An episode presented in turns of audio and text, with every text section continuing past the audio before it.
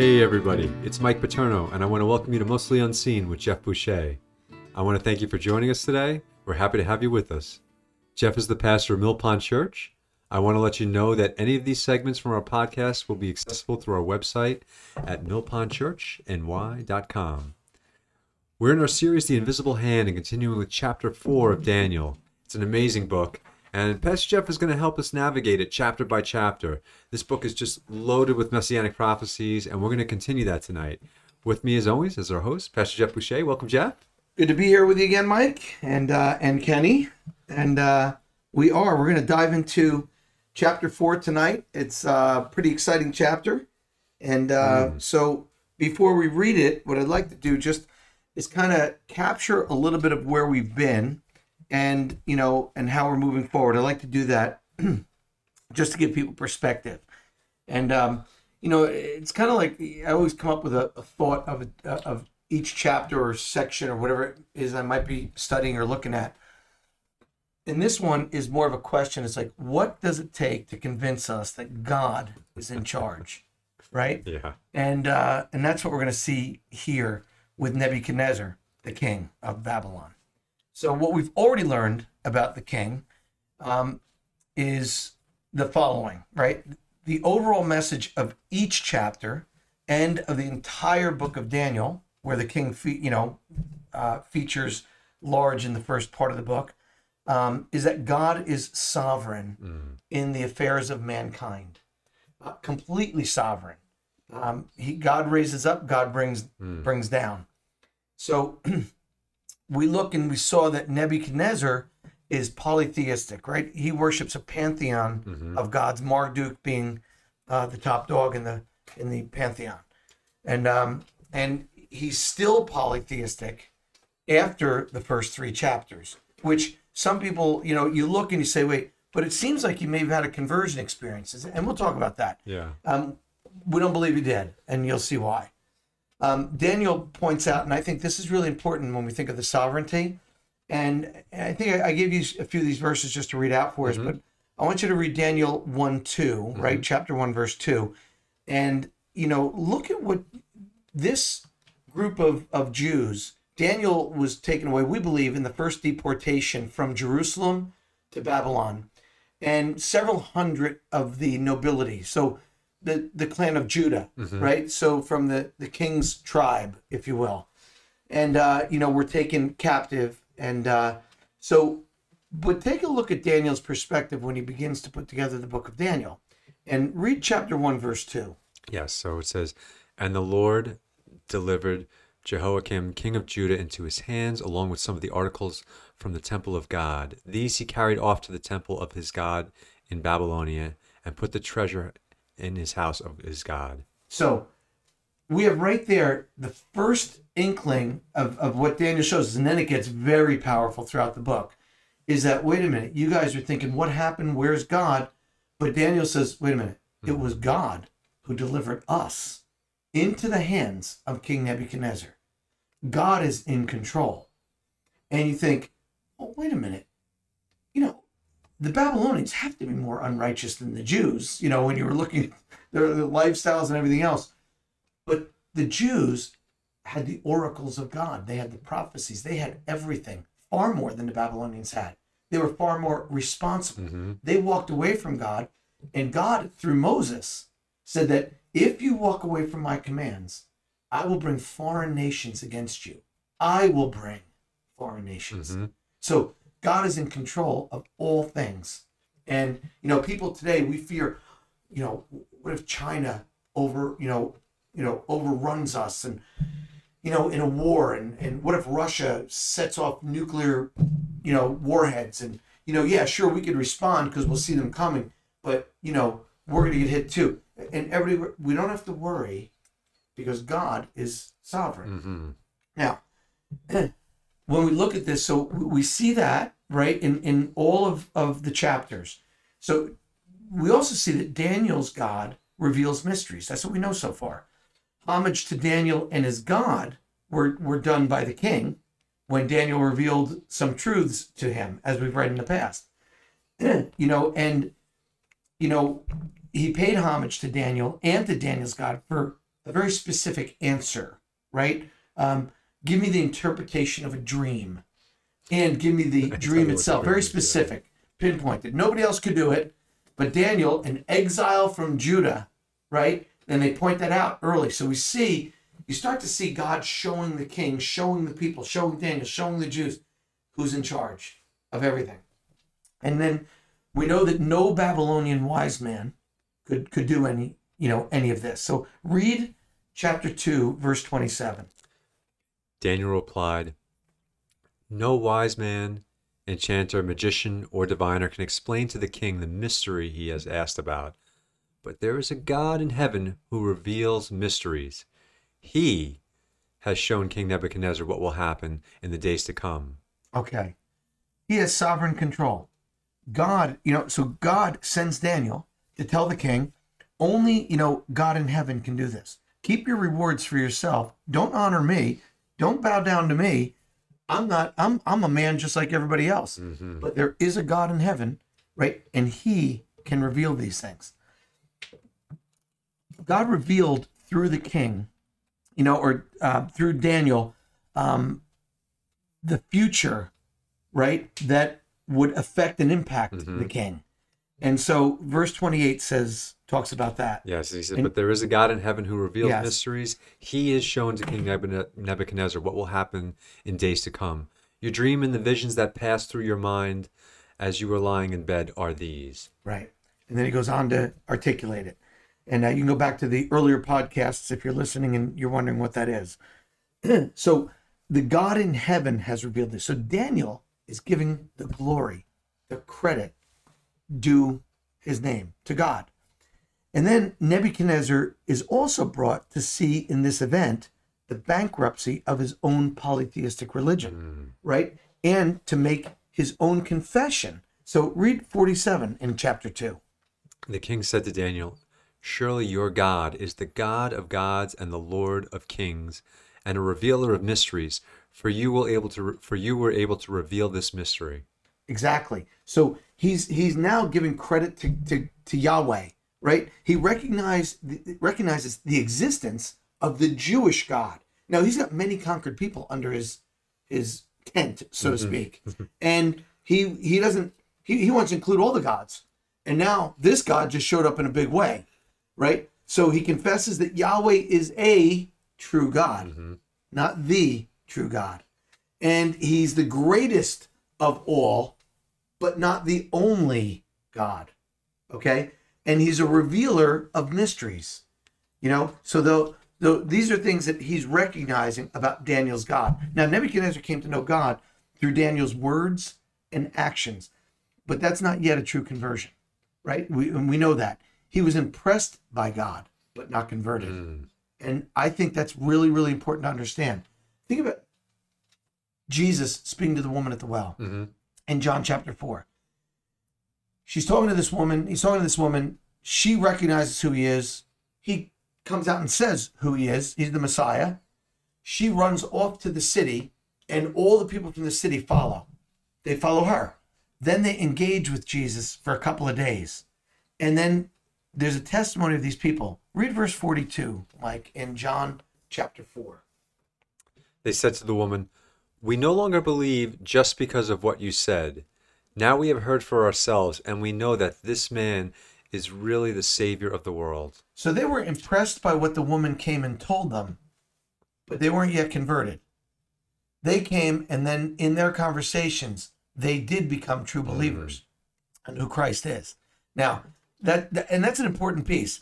So there's a lot of times we think of, you know, people when they're, you know, they don't have time for God.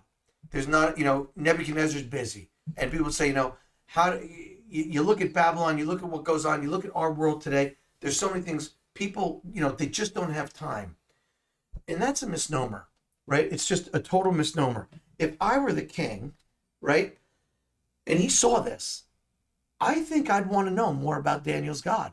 I think I'd want to know what Daniel says about him. I think I'd want to know a whole lot more.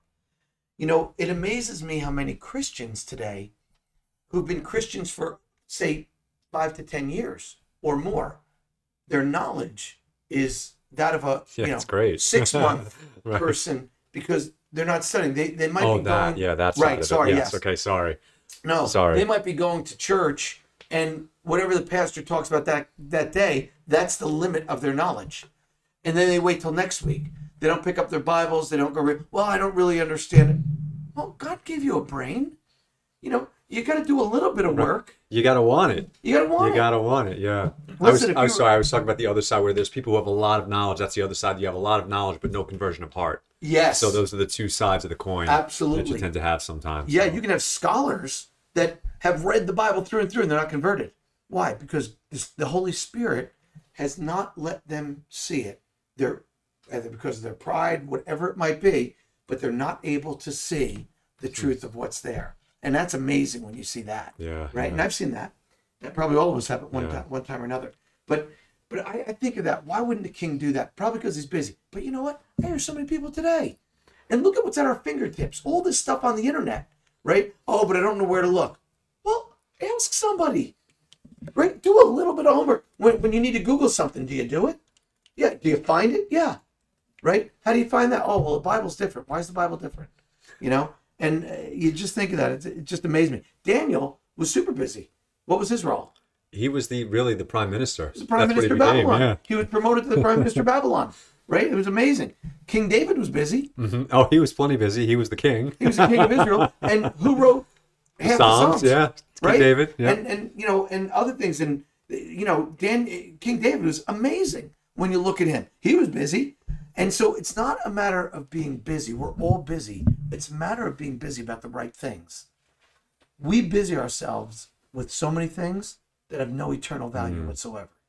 And we should give up some of those to put some of the, you know, some of the eternal values into place. So true. I think about something that uh, since you're talking about this, uh, you know, people look at Nebuchadnezzar and they say, "Oh my goodness, this guy's like, you know, dense as a brick. He just doesn't get it. He's got all these miracles right in front of him." And you know, unfortunately, you see a lot of people today.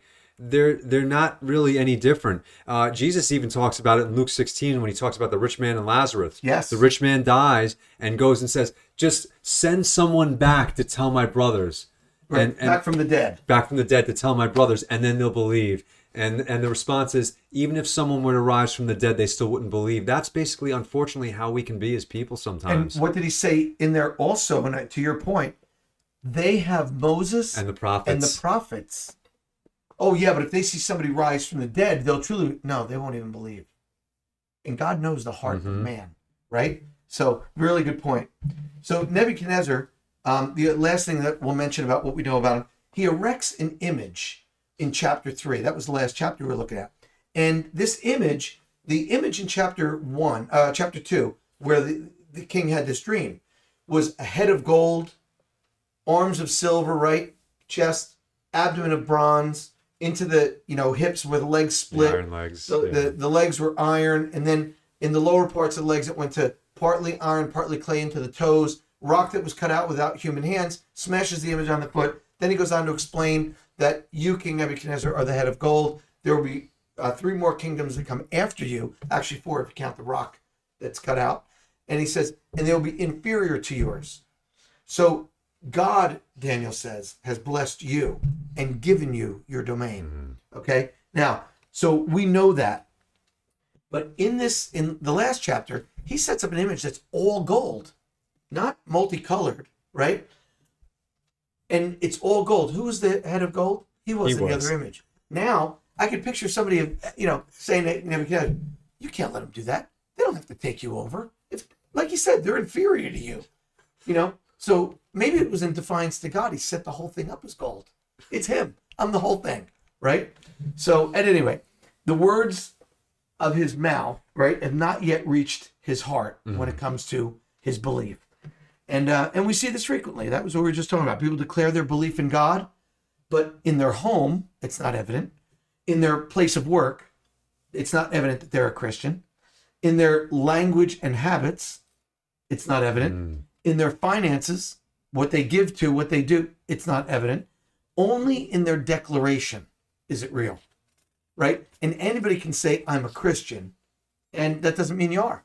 It's because if you are, you will produce what? You'll produce fruit. the fruit of of that you know declaration okay? So we declare it in theory but we deny it sometimes in practice. And we've probably listen we've all done that a little bit here and there we do. But when you see that person it's just they might go to church but they they never lived it. They're probably not a believer. And that's not being judgmental. The bible tells us self-examine. It tells us to challenge one another. It tells you know as god's people so how do we explain this forgetfulness of profound impressions? Because Nebuchadnezzar had some very profound impressions made upon him. and uh, and you know, think about this. In an illustration, I remember my you know my cousin Vinny. Yes. Um, yes. I, I don't put that out there a lot because it's you know it was one of the funniest movies. You you can get those movies today. They they remove the the curses. You know, back when I first saw it, they didn't have that technology, and um, long time ago. And uh, anyway, it was funny because at one point he's living next to a train station, right? And he didn't know. He, he went and got it during the day. It was a cheap apartment. It was really great. Thought this is going to be good. You know, all of a sudden we get to midnight and the thing starts, you know, going off, or maybe it was three o'clock in the morning. I don't remember the exact time. So the first night he's sleeping, man, he can't sleep a wink. He's like up all night long, right? And finally, next day he goes and asks the uh, shop owner, um, you know, coffee shop owner, I think it was, if if this is normal. You know, is this normal? He said yes, but just through the nights. So it's like, oh my gosh, this is every night, not daytime, right? When I'm, you know, I'm, everybody's up during the day. Why did it happen during the day, right? Nope, just at night. So the second week, he was able to doze off a little bit, you know, for a short period of time. You know, and then that horn would get him again, the, the train whistle and whatnot. Th- three weeks, right? He, he's able to sleep for long periods through the night. And then, like, by the time a month is over, right? You, you, you, and this explains what happens. He's sleeping right through it like a baby. Why? You just don't hear it anymore. It's part of the uh-huh. environment, you know? So that's really, really crazy. Now, what so profoundly impressed Nebuchadnezzar no longer makes an impression. Think about that. That happens with different people. It does. And we kind of drift from God. It's, uh, you know, I remember the Pat, I, I worked a lot um, when I lived in Fairlawn, New Jersey. I worked a lot in Paterson with the kids, and we were right next door. And at our church, we had a big ball field, and it was it was great. I would go in, you know, we'd send vans in, bring the kids out, and we worked with a couple of churches down there, brought the kids out, and they were there, and they'd love it, you know, playing ball with us. We're doing all kinds of stuff together. Then, as they stayed longer and longer, like in the summer, and especially as the it gets to fall and the the sun starts going, you know, down Mhm. sooner, and it gets darker and it gets quieter, and the kids would be like freaking out because of the quietness. And we're not thinking it's that quiet, right? And the lights on the side streets are like low. The street lights are every so many feet. And these kids are all holding on to each other. These are tough city kids. And they're all like, and every noise that's coming out of little patches of woods, they're running. You know, it's the funniest thing. You know, they, they were scared because there was no noise and no light. We get scared when we go in a city where we can't sleep because there's so much noise and so much light yeah. right pouring in. So crazy. And you know it's this is so- often the case when people are exposed to the things of god they'll they'll be impacted profoundly. Mission trips do that. You know we've taken so many kids on trips throughout the years and they are on fire for god when they get back. And then within a month they're they're back in their routines doing and their their time spending with god is less and less and less so it it, it becomes It's like erosion on a beach, Yes. you know, and complacency. It just kind of lulls you to sleep. Exactly. So, okay. So, you know, at first, when people get excited about God or, or see something or have a dream like Nebuchadnezzar had or visions, you know, they'll be fearful, they'll be intrigued, um, you know, but eventually they come to a place where entire, they're entirely unaffected um, by the whole experience. And this happens with Christians. We're constantly in need, right, of a uh, renewal experience. Now, Nebuchadnezzar is in this place at the beginning of chapter three. He's in that false lulled kind of thing that you know the Hebrew God is just one of the gods, and you know what? I have no mysteries for him to reveal. We don't need him, kind of thing. So his unconverted fury comes alive uh, in in chapter three, where he throws, you know, Daniel's three companions into the flames because they wouldn't bow down, and there was a miraculous deliverance, right? Mm-hmm. And he saw it with his own eyes, and it led to his own confession. And read that for us, chapter three, verse twenty-eight and twenty-nine. Then Nebuchadnezzar said, Praise be to the God of Shadrach, Meshach, and Abednego, who has sent his angel and rescued his servants. They trusted in him and defied the king's command and were willing to give up their lives rather than serve or worship any god except their own God. Right. Therefore, oh, sorry. no, go ahead. Therefore, I decree that the people of any nation or language who say anything against the God of Shadrach, Meshach, and Abednego be cut into pieces and their houses be turned into piles of rubble, for no other God can save in this way. And that's the key. No other God can save in this way. He's not saying he's the only God. He's saying of all the gods, hmm. you're the only one that can do this. Right? Yet there's no indication that his own stubborn will has been broken. And he's not yet to the point of bowing before the most high God. That's not where he's at. He's still self-reliant, just like so many people are today. You don't have to be a king to be that way. You can be, you know, just like us. Mm-hmm. So, and God was knocking. In chapter one, God speaks to him indirectly, right? Someone, you know, kind of like, so, you know, you're a person, someone you know has a heart attack. That's indirect, right? So, you know, they had a heart attack, they're the same age, and you go, hmm, makes you think, makes you go, wow, that's interesting. In chapter two, he spoke to him directly, right, through that dream. And that's like you going to the doctor and he says, your cholesterol is really high, your blood pressure is really high, you know, all kinds of things are going, giving me warning signs. Okay, so that should give us a warning. In chapter three, he actually shakes him when he sees one like the son of the gods rescuing him from the furnace. That's the heart attack. Mm-hmm. He's like, you know, these are chest pains. You're having chest pains. Okay, maybe it's not the heart attack yet. It's chest pains.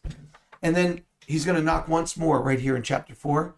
And in chapter four, the doors come off the hinges and it's a full blown heart attack. That's what's going to happen here, right? And God is determined to show Nebuchadnezzar who's in the position of power. Mm-hmm. It's not him. Mm-hmm. So there's a build. If you're reading Daniel, it builds. So read chapter four for us, and then we're going to make some comments on that. Sounds good. King Nebuchadnezzar, to the nations and peoples of every language who live in all the earth, may you prosper greatly. It is my pleasure to tell you about the mir- miraculous signs and wonders that the Most High God has performed for me. How great are his signs, how mighty his wonders. His kingdom is an eternal kingdom. His dominion inter- endures from generation to generation. I, Nebuchadnezzar, was at home in my palace contented and prosperous. I had a dream that made me afraid. As I was lying in bed, the images and visions that passed through my mind terrified me. So I commanded that all the wise men of Babylon be brought before me to interpret the dream for me. When the magicians, enchanters, astrologers, and diviners came, I told them the dream, but they could not interpret it for me. Finally, Daniel came into my presence, and I told him the dream. He is called Belteshazzar, after the name of my God, and the spirit of the holy gods is in him. I said, Belteshazzar, chief of the magicians, I know that the spirit of the holy gods is in you, and no mystery is too difficult for you. Here is my dream, interpret it for me. These are the visions I saw while lying in bed. I looked, and there before me stood a tree in the middle of the land. Its height was enormous. The tree grew large and strong, and its top touched the sky. It was visible to the ends of the earth. Its leaves were beautiful, its fruit abundant, and on it was food for all. Under it, the wild animals found shelter, and the birds lived in its branches. From every creature was fed. In the visions I saw while lying in bed, I looked, and there before me was a Holy One, a messenger coming down from heaven. He called in a loud voice Cut down the tree and trim off its branches, strip off its leaves and scatter its fruit. Let the animals flee from under it and the birds from its branches, but let the stump and its roots, bound with iron and bronze, remain in the ground, in the grass of the field. Let him be drenched with the dew of heaven, and let him live with the animals among the plants of the earth. Let his mind be changed from that of a man, and let him be given the mind of an animal, till seven times pass by for him. The decision is announced by messengers. The holy ones declare the, the verdict, so that the living may know that the Most High is sovereign over all kingdoms on the earth, and gives them to anyone he wishes, and sets over them the lowliest of people. This is the dream that I, King Nebuchadnezzar, had. Now, Belteshazzar, tell me what it means, for none of the wise men in my kingdom can interpret it for me, but you can, because of the spirit of the holy gods is in you. Then Daniel was greatly perplexed, perplexed for a time, and his thoughts terrified him. So the king said, Belteshazzar, do not let the dream or its meaning alarm you. Belteshazzar answered, My lord, if only the dream applied to your enemies and its meaning to your adversaries. The tree you saw, which grew large and strong, with its top touching the sky, visible to the whole earth, with beautiful leaves and abundant fruit, providing food for all, giving shelter to the wild animals, and having nesting places in its branches for the birds. Your Majesty, you are that tree. You have become great and strong. Your greatness has grown until it reaches the sky, and your dominion extends to distant parts of the earth. Your Majesty saw a holy one, a messenger, coming down from the heaven, saying, Cut down the tree and destroy it, but leave the stump, bound with iron and bronze, in the grass field, while its roots remain on the ground. Let him be drenched with the dew of heaven. Let him live with the wild animals until seven times pass by for him. This is the interpretation, Your Majesty, and this is the decree of the Most High has issued against my lord the king. You will be driven away from the people and will live with the wild animals. You will eat grass like the ox and be drenched with the dew of heaven. Seven times will pass by for you until you acknowledge that the Most High is sovereign over all kingdoms on earth and gives them to anyone he wishes. The command to leave the stump of the tree with its roots means that your kingdom will be restored to you when you acknowledge that heaven rules. Therefore, your majesty, be pleased to accept my advice. Renounce your sins by doing what is right, and your wickedness by being kind to the, the oppressed. It may be then that your prosperity will continue. All this happened to King Nebuchadnezzar. Twelve months later, as the king was walking on the roof of the royal palace of Babylon, he said, Is not this the great Babylon I have built as the royal residence by my mighty power and for the glory of my majesty? Even as the words were on his lips, a voice came from heaven. This is what decree this is what is decreed for you, King Nebuchadnezzar. Your royal authority has been taken from you. You will be driven away from people and will live with wild animals. You will eat grass like the ox. Seven times will pass by for you until you acknowledge the Most High is sovereign over all kingdoms on the earth and gives them to whoever he wishes. Immediately, what had been said about Nebuchadnezzar was fulfilled. He was driven away from the people and ate grass like the ox. His body was drenched with the dew of heaven until his hair grew like the feathers of an eagle and his nails like the claws of a bird. At the end of that time, I, Nebuchadnezzar, raised my eyes towards heaven, and my sanity was restored. Then I praised the Most High. I honored and glorified him who lives forever. His dominion is an eternal dominion. His kingdom endures from generation to generation. All the peoples of the earth are regarded as nothing. He does as he pleases with the powers of heaven and the peoples of the earth. No one can hold back his hand or say to him, What have you done? At the same time that my sanity was restored, my honor and splendor were returned to me for the glory by my kingdom. My advisers and nobles sought me out, and I was restored to my throne and became even greater than before. Now I, Nebuchadnezzar, praise and exalt and glorify the King of heaven, because everything he does is right and all his ways are just. And those who walk in pride, he is able to humble. Amen. Yeah, absolutely.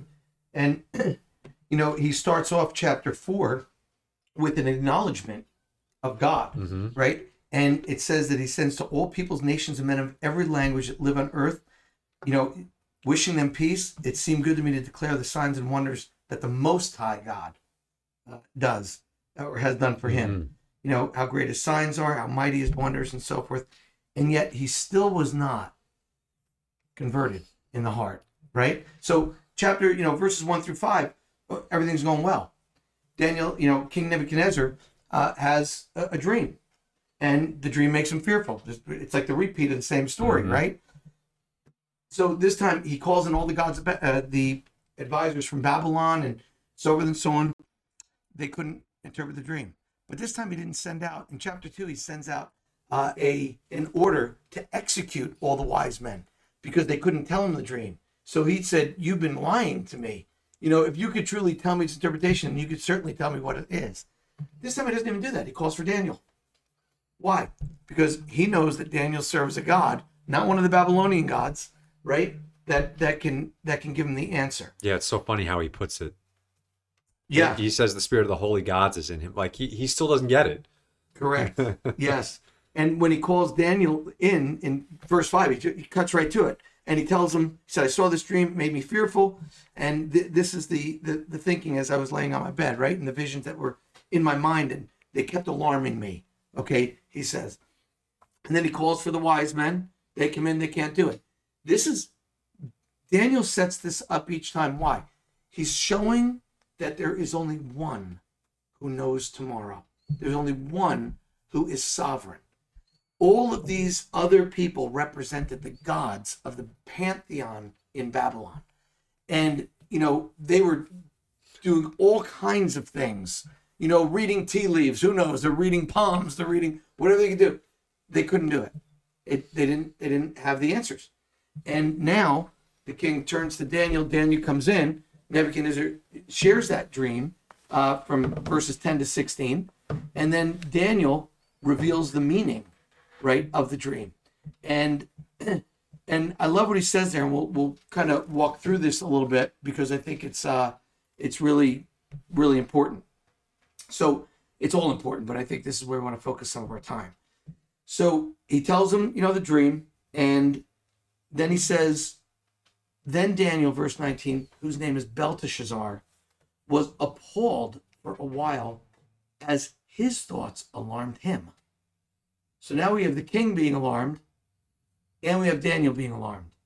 The king responded and said, Belteshazzar, do not let the dream or its interpretation alarm you. But Daniel replied to him, My lord, if only the dream applied to those who hate you, and its interpretation to your, your enemies, your adversaries. The tree that you saw, which became large and grew strong, height reached the sky, and so forth, visible to all the earth, whose foliage was beautiful and fruit abundant. Well, this is the kingdom God gave to Nebuchadnezzar. Nebuchadnezzar thought it was he that built mm-hmm. this great kingdom. And we'll see that in a moment. He thought it was a this is we we have this same suffering from a lack of humility and understanding that Nebuchadnezzar had. You can see how many business people, men and women, right? Mostly men, I think, but men and women who think, look at what my leadership has done. Look at what I, yes, you should be paying me millions of dollars at the top of this organization because I give jobs to thousands of people. I, you know, look at what I've done. All of my decisions have been great. No, they don't understand that if they're prospering, it's by the hand of God. Mm-hmm. If they don't prosper, that's also by the hand of God, right? Sometimes it mixes in our obedience or lack thereof, sometimes not, or from what it looks like. Okay? So we look at this and it's it's it's pretty powerful. So he says to the king, I wish this was somebody else that it was talking about, but it's not. This is talking about you. And the king wanted to hear what was, you know, what he thought. He said, Well, that tree that you saw, you know, i i it's you, it's your kingdom.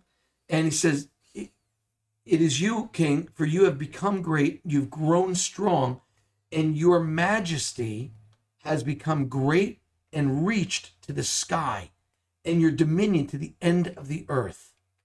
In that, the king saw an angelic watcher, a holy one, descending from heaven. So, this is one of God's angels, one of his messengers.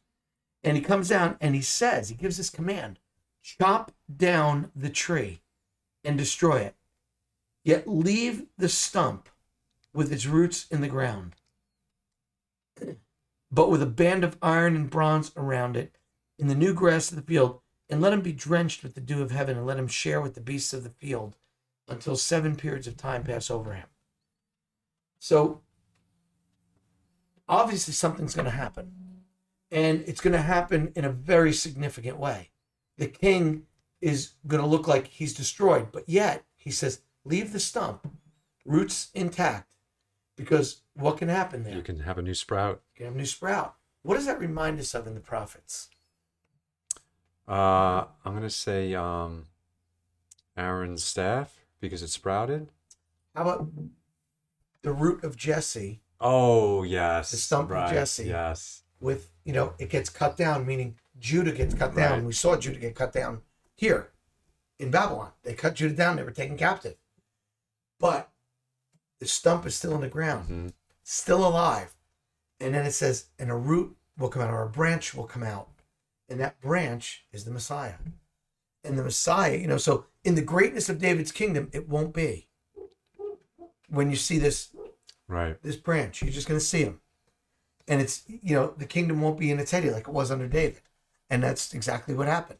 Right? So it reminds us as as Christians or or as Jews, hey, that's that's a familiar thought, right? Mm. So look at for let's look at verses 28 and on because here's where it comes. And Daniel though in verse 27 gives advice to the king. He said, "May my advice be pleasing to you.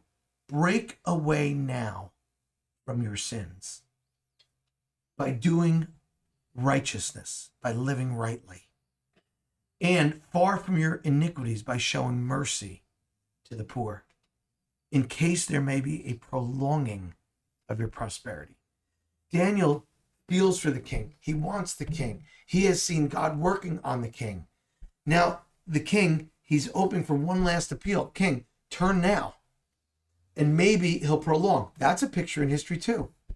You know, what happened? The judgment didn't come to Judah several times. It came to Israel already, the hmm. 10 tribes of the north, but not to Judah and Benjamin. Why? Because they had several kings. Kings that said, tear down the Asherah poles, destroy the idols of the altar. And God even told them, well, listen, you're going to make it, but by the way, my judgment's coming. Absolutely. So after you, it's going to come. He told that to Josiah. Yeah. King Josiah. Yeah. And he said to him, you know, he said through the prophetess, Huldah, said, Tell the king that this will not happen. The things he read in the book of Moses will not happen during his reign. But it will certainly come after him. Because the king, what did it say?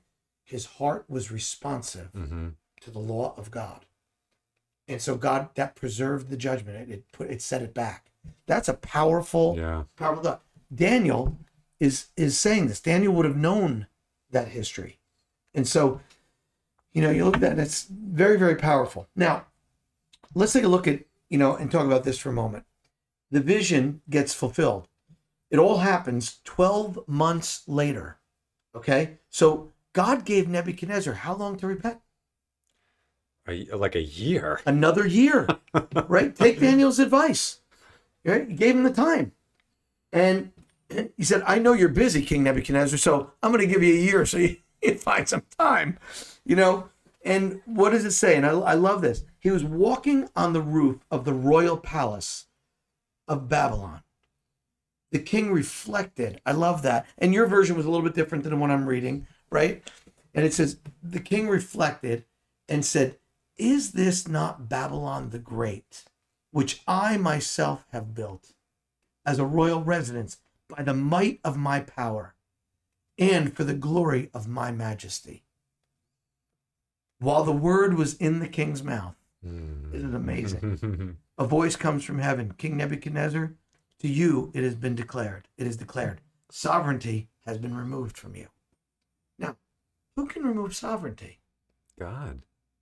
But up to this point, Well, up to that point, no one. no one. he was, yeah. Because who's He was the king. Nebuchadnezzar down? Right. He's the king. You you can say what you want, but don't say it to him. Right. right? You can. It's you're not going to do it. But all of a sudden now, just like he would have someone who would go out and and cry out a command, so a command is sent by one of the angels and speaks to Nebuchadnezzar while the words are coming out of his mouth that what sovereignty has been removed from you. Mm. You are no longer going to be king. Now, people look at this and say, what kind of a judgment is this? This is crazy. And for years, people didn't believe this actually happened because it's like, how does that happen? For seven, you know, believed it was seven years. And, you know, for seven years, this is, this happened to him where he was driven into the, to the outdoors and living like a wild animal, like an ox, it says. And the dew would come on him. He, he, he didn't want to be indoors. His fingernails grew real long. His hair grew real long. He was out of his mind. until he recognized that what? That who God is. He is sovereign. He gives, he takes away. That's exactly it. So he tells him this. Now, it's interesting because Daniel reveals the meaning of the dream, tells him what's going to happen, advises him to repent. Then it all comes to pass in verses 28 to 33. And so we just read that first part there. And he says, Sovereignty has been removed from you, and you're going to be driven from mankind, and your dwelling place will be with the beasts of the field. You're going to be given grass to eat like cattle, and seven periods of time are going to pass over you until you recognize that the Most High God, right? The Most High is ruler over the realm of mankind and bestows it on whomever he wishes. Now, immediately the word concerning Nebuchadnezzar was fulfilled. He was driven away. How did that happen? So, I read something somewhere uh, by a guy named uh, Raymond Harrison. I believe I'd have to go back and look if he was a physician, and I think he was. But he saw um, actual, and this was known but rare, and it was called lycanthropy, and he actually saw it in 1946 in a British mental hospital. He witnessed it firsthand, and it was someone who was living like an animal, but yet when they talked with him after he came out of it and so forth, he internally could understand a number of things, but could not get out of it. Couldn't break free from what it was. It was like impulse to do what he was doing. So God gave him a mind that could understand, right? And again, I don't know the beginnings or endings of this. I just know this. But he couldn't rule like a king. He couldn't do those things until he recognized. Seven years pass over until he recognized who God is. And so he does. And, you know, even the pagan writers of the ancient world tell us uh, that at a point in his reign, and we, we have these writings in, in our, our, our hands, um, that he suddenly disappeared and reemerged. Um, he disappeared for a short time. Uh, no, he disappeared for a, a period of time. Then he reemerged shortly before his death and was restored to, you know, his throne. Nobody really knew what happened because they would have kept matters like that, hmm you know, very quiet for a lot of reasons. Some said that he was seized by some form of divinity, and that was how they wrote it. And uh, others said a strange illness affected him. And these are writers in history that, that wrote this. So God did this as a punishment for his pride and to teach him a spiritual lesson to bring about his conversion. You know, and I think that's really, really insightful and instructive, you know, for all of us. And, you know, remember this our positions in life are grants from our Creator that can be revoked at any time, right? And while we struggle to hold on, and this is the amazing thing, look how tightly we hold on to earthly positions, power, material possessions, wealth, houses, boats, cars, all kinds of things. And we spend so much of our time thinking about pursuing, you know, these things. And what are they? They're, they're temporary. They're very, very temporary. But God has given us eternal things Mm. that we can pursue. And we can actually store up for ourselves treasures in heaven. Amen. That's not a euphemism for something, that's a reality. You know, we work hard for, let's say, 40 years on earth, squirreling money away and so forth, so that we can, what we would say, enjoy, right, in quotation marks, our retirement.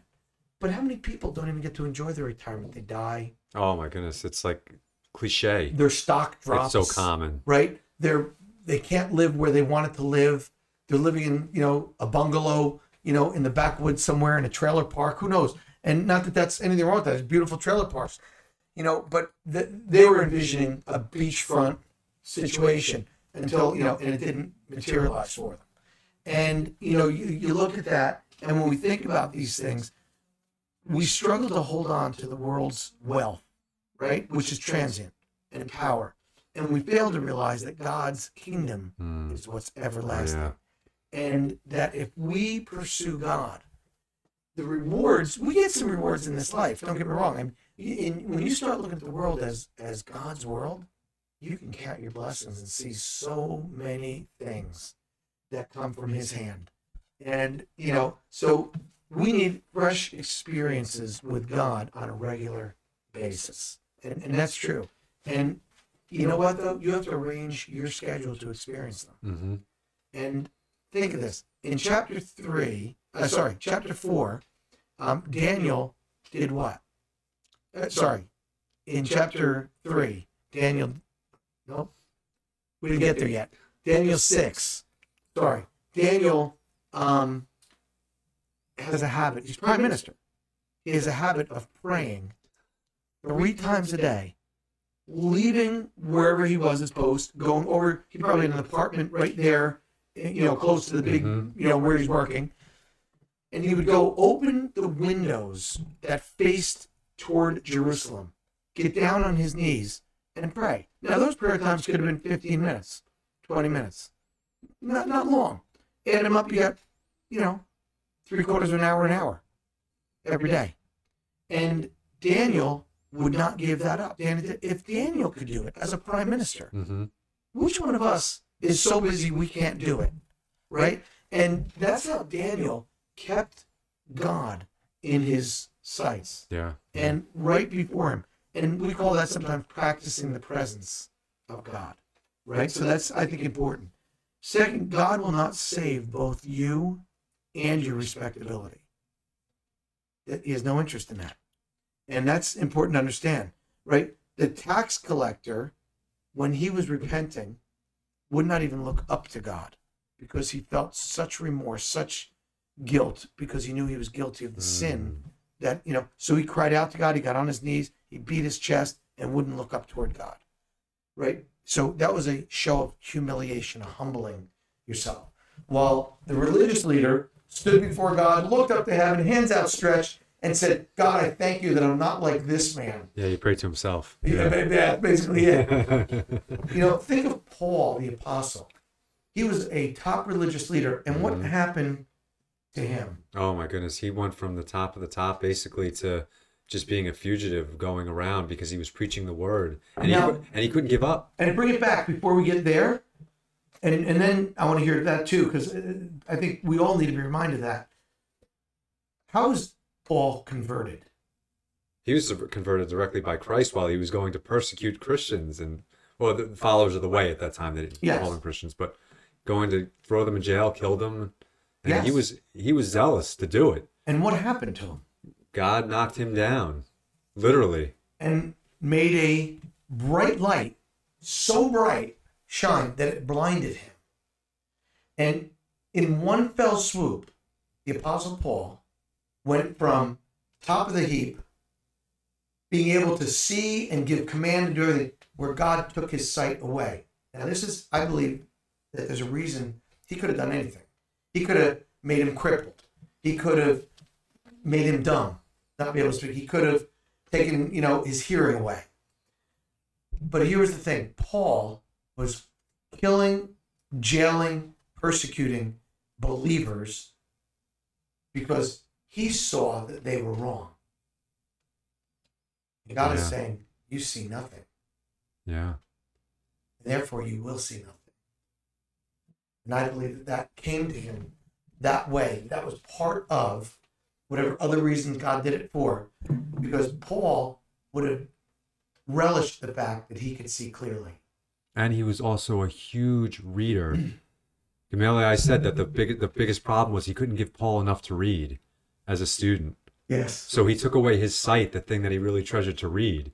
He couldn't see. He couldn't, you know, and what did he do? He had to become immediately dependent on the help of others. Mm. and someone led him by the hand to get to the city he was heading for.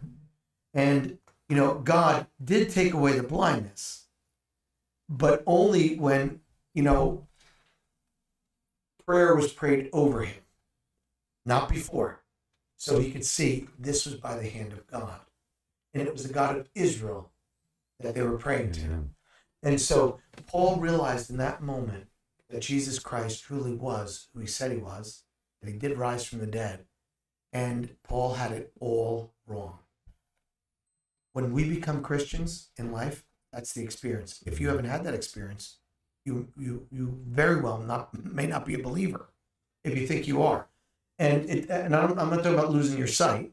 I'm talking about you know having Actually, this seeing that you're yeah having that epiphany of whoa. that epiphany, that awakening, that aha moment, the come to Jesus moment. They say Mhm. right? That's what's really, really important. Think of the Philippian jailer. He was the one that Paul was in prison, being, you know, held there. And when you're a jailer for Rome, and this was a, a Roman Mhm. province, if you're a jailer, you lose your prisoner, you lose your life, right? That's what that's what happens. One life for another. Yeah. That's it. That You lost it. So an earthquake occurs, the prison doors were shaken loose, and the jailer is about to do what? He's about to kill himself Why? because he thinks everybody escaped. Because guess what? The gates just came down. They all ran for their lives because they knew they were going to die. Now I'm dead. Exactly. And right before he does, Paul says, "Don't do it. Don't harm yourself. We're here." none of us have left. Now that would have been shocking. These guys all have death sentences, you know, or, or, or maybe not fully, but but a lot of them do, and a lot of them want to, you know, they would have run for the hills. And uh, Paul kept them all there, and said, "No, we're not going anywhere." And this man fell to his knees and recognized that that was a sign from God. And it says he believed, as did his whole household. Mm-hmm. And then he took care of Paul and the prisoners and treated their their bumps and bruises, their scrapes and burns, and uh, and fed them. So that is is you know that come to Jesus moment that we're talking about. And there are many people today that go to churches, um, and the, the, they they might even be called by their circle of friends in the circles they run in. He's a good person. She does so much for the church and they might not be a believer. That, uh, people find that hard to believe. Well, if they're not a believer, how could anybody be? I know why they think that. Because they look and say, I don't do half what that woman does, or what that guy does, or and what they real what they think is that salvation is based on what we do, Mm. and it's not. It's based on what Jesus did. Then he said, Well, then why are they doing the good works? That's the greatest question. They do the good works. Why? That's the fruit of the spirit. It's in response to the grace of God, not to achieve the grace of God, not to earn the grace of God, because you can't earn it. It is the grace of God. It's unearned. That's what grace is. Mm. It's unmerited favor. So when we think of that, that is how we become believers. Until you have that moment, and it looked like for some people, it looked like you know Nebuchadnezzar did early on. But then we realized he didn't. Then it looked like he did, but then we realized he didn't. And now most people, most scholars do think this was his conversion, Mm. and and maybe so. And we certainly pray that it was. Um, but that was pretty, you know, pretty amazing. So don't let your faith become complacent. Daniel prayed three times a day. You know where the greatest position of power is? On your knees. Exactly. That's the greatest position of power. Exactly. right? The kneeling position. And when we get on our knees, that's what happens. So never be content in your relationship with God. There's always more to be understood, always more to gain, always more to experience. Mm. And that's what God, you know, He beckons us and calls us to higher grounds, always. And that's what we should be doing. So I think that's really, really important. Um, your thoughts on and any of that? Mike? Yeah, listen, I, I definitely believe that too. I um, you know, and they say you know God's mystery, and uh, Jesus said to Thomas, "Happy are those who have not seen yet believed." Well, you know, about a fifth of the Bible is based towards prophecy, and prophecy has come true throughout the Bible. Uh, even the book of Daniel, I know you'll start as we get into later chapters. We'll be talking about some of the more complexities when he's actually visited for prophet prophetic reasons Yep. and explained and told what's going to happen. But um, you know, the first couple bo- uh, chapters of Daniel are written in Hebrew, but then like chapters like roughly part of two through almost eight are written Aramaic, which is the Gentile Seven. language. Seven, thank you. Sorry, I knew it was Okay. right about there. And um, you know the thing about the Aramaic language is it's it's out there for the Gentiles to hear. This was out there for the Gentiles to hear to realize who God was. It wasn't a mistake that it was even written in that language before after 70, he goes back to Hebrew to start talking about the prophecy. Right. So God's mysteries are everywhere if you're looking and listening for them. Absolutely. And they'll be explained to you. You just you got to want it. You have to want it. And the book of Daniel is so good because it explains to us, um, you know, exactly who God, God is. And it builds the, the first six chapters are what they call, you know, there's lots of types of literature in the Bible, right? Like, as an example, you have prose narrative, historical narrative, you have letter writing, they call that epistolary. Here's what I found. you have apocalyptic literature, right? And you know that's like the, the crazy language. That's what Daniel seven and following is, and and you know all kinds of literature. Well, the first six chapters of Daniel were what we would categorize as court tales, right? Not tales as in we think fairy tale. No, court happenings. Hmm. What goes on at the king's court? That type of thing. And there was very specific ways that, that material was written. And it is powerful when you look at the material and see how it is written. And it's written in chiastic style, which is, you know, when you think of poetry, everybody had some form of poetry. You know, we hope they did anyway. I had it in high school in your English lit class or whatever. But it, they show you this. Like sometimes it came in the form of A B A B A B A. Yeah, yeah, yeah. Sometimes it came in the A B C C B A. Mm-hmm. And you know when it's done that way in in Hebrew and, and Aramaic, it's you know A and A have parallels, B and B have parallels, and then C and C are the main point, and they have they are parallel directly. And so when you look at these things, it's it's like incredible when you you read this stuff and you dig into the depth of it. Um, you can uncover layer after layer after layer. You will never stop reading the Bible, um, or I should say, you'll never stop learning if you continue to read the Bible. and everything is corroborated even by things that are not um not you know you wouldn't consider them holy in nature and as far as the books go i mean Right. people doubted oh ah, this prophecy with daniel and everything and then they found the dead sea scrolls Exactly. Exactly. Dead Sea Scrolls, right? And it's true. There were so many people that were doubting what was written in Daniel because, oh, that was definitely written after the fact. yeah there's no You way know, they could after- pick out all that Yeah, no way. I mean, it was so detailed about, you know, certain things about Jesus and whatnot that it definitely had to be written first century later. Then they find the Dead Sea Scrolls, they find the book of Daniel, and they find, you know, that it was written minimally, minimally, they said, and the scholars agree on this, all scholars, minimally by 150 BC mm-hmm. before Christ. So much longer, and many think it was, you know, before that yeah well before that, right? Into, you know, 500 BC, which is Daniel, you know? So it was, but amazing stuff like that happens all the time. So get excited when you read through, it's a, it's a build. Daniel is a build. It, you start seeing the sovereignty of God in verse 2, chapter 1, but it's a comment. Most people go right past it. Um, but it's God gave Jehoiakim over hmm to the king of Babylon. You know, you go back to Isaiah 45 and it talks about Cyrus, king of the Persians.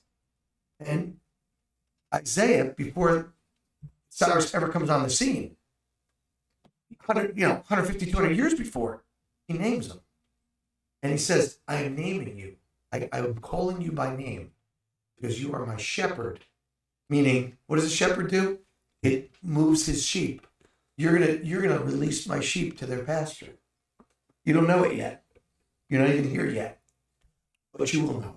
it. And it's like it's powerful when you read what was written by by. You know, so yeah, really really powerful stuff. So um, why don't you pray us out, Mike? And uh, you know, we're just uh, glad all of you uh, joined us for this uh, yes this segment in uh, in the book of Daniel.